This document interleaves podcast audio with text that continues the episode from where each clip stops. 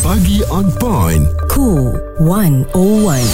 Bersama Haiza dan Muaz. Baru-baru ini kita dikejutkan dengan ada satu video yang telah dikongsikan apabila ada seorang kanak-kanak ni ditinggalkan di dalam kereta hampir 40 minit ya dan uh, difahamkan uh, kanak-kanak ni telah pun uh, dikunci di dalam kereta yang tidak ada penghawa dingin dan tingkapnya dibuka sedikit je Haiza. Hmm, dalam kepanasan nasib baik mujur ada orang yang lalu kat situ dan tolong bantu. Ramai juga lah yang pecahkan cermin kereta. Janji nak selamatkan anak tu kan? Mm-mm. dan ini bukan kali pertama berlaku Muaz ya. Anak ditinggalkan dalam kereta.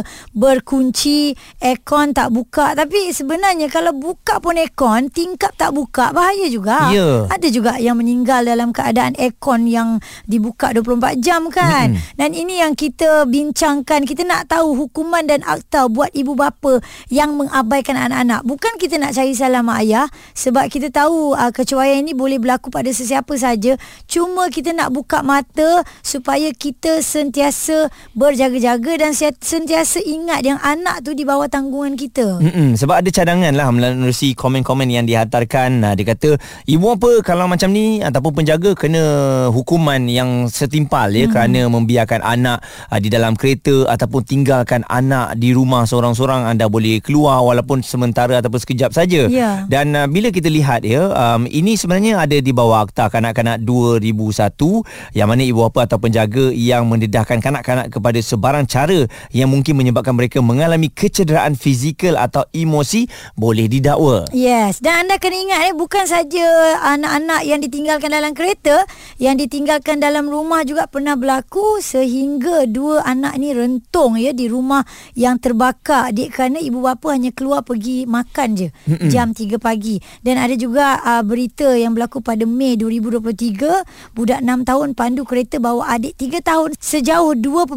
km sebelum berlaku kemalangan. Ini pun nak tanya, macam mana boleh berlaku? Mana mak ayah? Apa-apa orang akan cari parents. Dan uh, saya rasa kalau ada akta yang boleh disabitkan kesalahan ini bukannya untuk uh, kita nak menakut-nakutkan eh mm-hmm. tapi memberikan pengajaran kepada ibu bapa. Perbualan menyeluruh bersama Haiza dan Muaz. Pagi on point. Cool 101. Semasa dan social. kami sebagai ibu bapa pun kadang-kadang terfikir eh, macam mana sebagai ibu bapa kita ada juga kecuaian Mm-mm. yang kita terlepas pandang. Kita bukanlah tutup mata tapi benda ni nak nak jadi Muaz kan. Anak nak tertinggal dalam kereta, anak-anak kita tinggalkan kat rumah sebab kita nak pergi makan.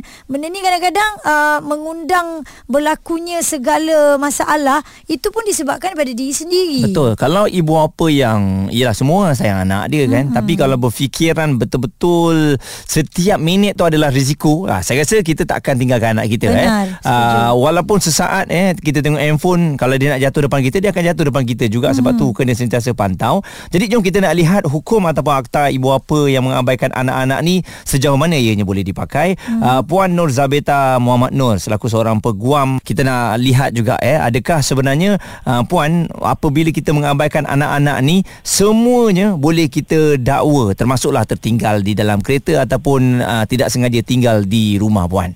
Bagi kesalahan-kesalahan yang uh, tadilah Muaz katakan dia melibatkan ibu bapa, uh, dia sebenarnya uh, uh, di bawah Seksyen 31 Akta Kanak-Kanak 2001 ada memperuntukkan. Dia bukan saja ibu bapa sebab uh, penjagaan kepada kanak-kanak ni kadang-kadang ada anak-anak yang tinggal dengan datuk nenek, mm-hmm. ibu bapa angkat, ya, ada yang tinggal dengan pakcik-makcik, mungkin mereka anak yatim. Jadi barang siapa yang mempunyai pemeliharaan atau jagaan, ha, macam ada kes juga yang berlaku di Taska misalnya peng, uh, pengabaian ya atau penganiayaan. Jadi kita nak lihat pada Seksyen 31 ini apa yang dikatakan sebagai satu kesalahan kepada mereka yang uh, mempunyai pemeliharaan atau penjagaan. Yang pertama apabila berlaku uh, pengabaian. Ha, maknanya mengabaikan. Tadi seperti Muaz katakan main handphone walaupun sesaat sahaja. Mm-hmm. Seterusnya uh, menganiaya. Menganiaya ni dia ada active part lah. Maknanya dia dia buat contoh pukul ke apa ke. Eh.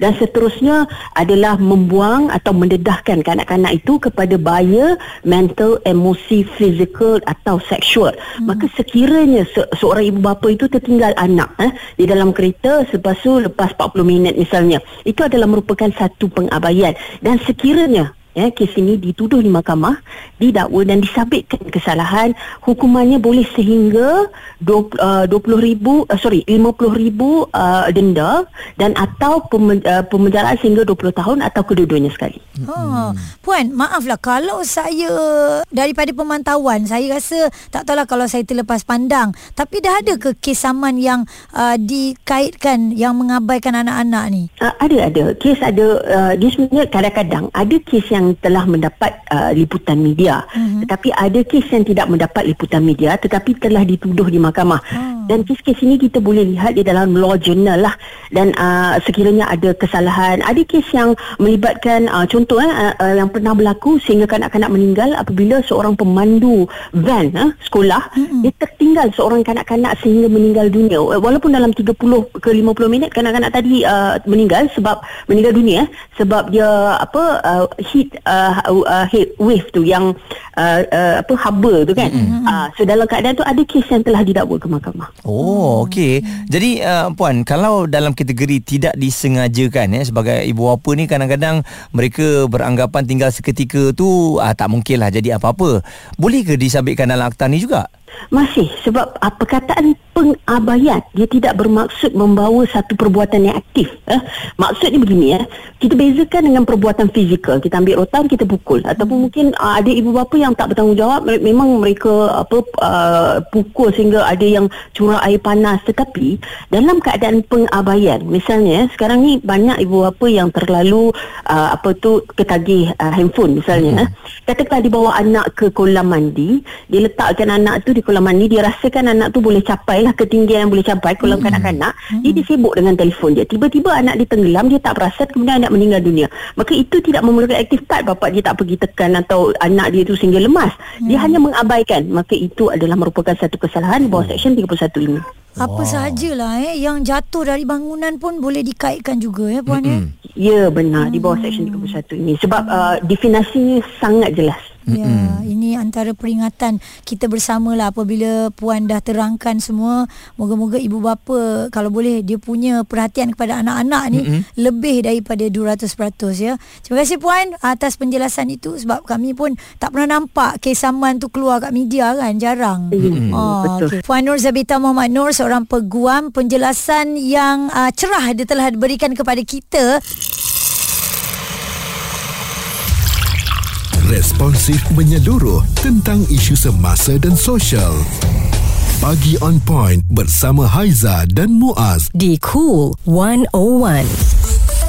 Haiza Muaz membicarakan mengenai anak-anak yang harus uh, kita lindung bersama terutamanya sekarang ni dalam cuti sekolah kan adakah anda membiarkan anak-anak anda berada di rumah tanpa pengawasan mm-hmm. yang mengawasnya hanyalah CCTV saja Aduh. oleh kerana ialah kita pun tak salahkan anda kita tak ada pilihan kadang-kadang nak dihantarkan ke tempat uh, pengasuh tak ada nak dijaganya kan mm. maklumlah cuti sekolah ni jadualnya dah berubah sikit Haiza yeah. nak hantar kat rumah mak ayah pula mungkin mereka pun keluar bercuti eh. Mm-hmm. Ha, jadi itu yang kita tak ada pilihan kita tinggalkan di rumah. Tapi kalau apa-apa berlaku um, ianya akan menjadi kesalahan kita ya yeah. uh, kerana merisikokan uh, bahayanya anak-anak tu. Ya, peguam dah bagi tahu juga tadi dah kongsikan uh, Fatimah berkongsi menerusi WhatsApp Cool 101 dia kata apa pun yang berlaku saya tetap salahkan mak ayah sebab budak tetap budak dia cakap kan.